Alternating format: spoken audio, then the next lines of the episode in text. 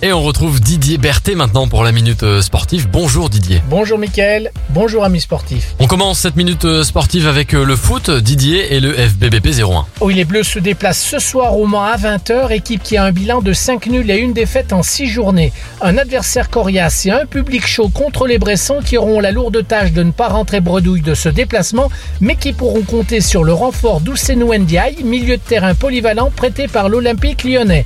À noter aussi que le derby Ronald face à Annecy se disputera mardi soir à 20h au stade Marcel Vercher. On passe maintenant au rugby, hein, Didier, avec euh, l'USBPA. Ah oui, Michael, Bourg-Calvi, demain 19h30 à Verchères, c'est le gros choc que tout le monde veut voir. Après les événements de l'intersaison où les deux clubs clamaient leur volonté d'accéder en Pro D2 par presse interposée, Bressan et Albigeois vont pouvoir s'affronter. Frustré de ne pas pouvoir monter depuis deux saisons, le club d'Albi arrive en Bresse avec des ambitions bien affirmées, mais le 15 Bressan victorieux de ses deux premiers matchs va être très méfiant face à l'un des cadors de la poule. Et puis on termine avec le basket, hein, Didier, et la JL Bourg. Après sa première victoire mercredi soir à Nanterre 92, les Rouges et Blancs accueillent dimanche à 18h à Equinox la chorale de Rouen, premier derby de la saison avant un premier premier déplacement historique de la en Turquie pour le compte de l'Eurocup.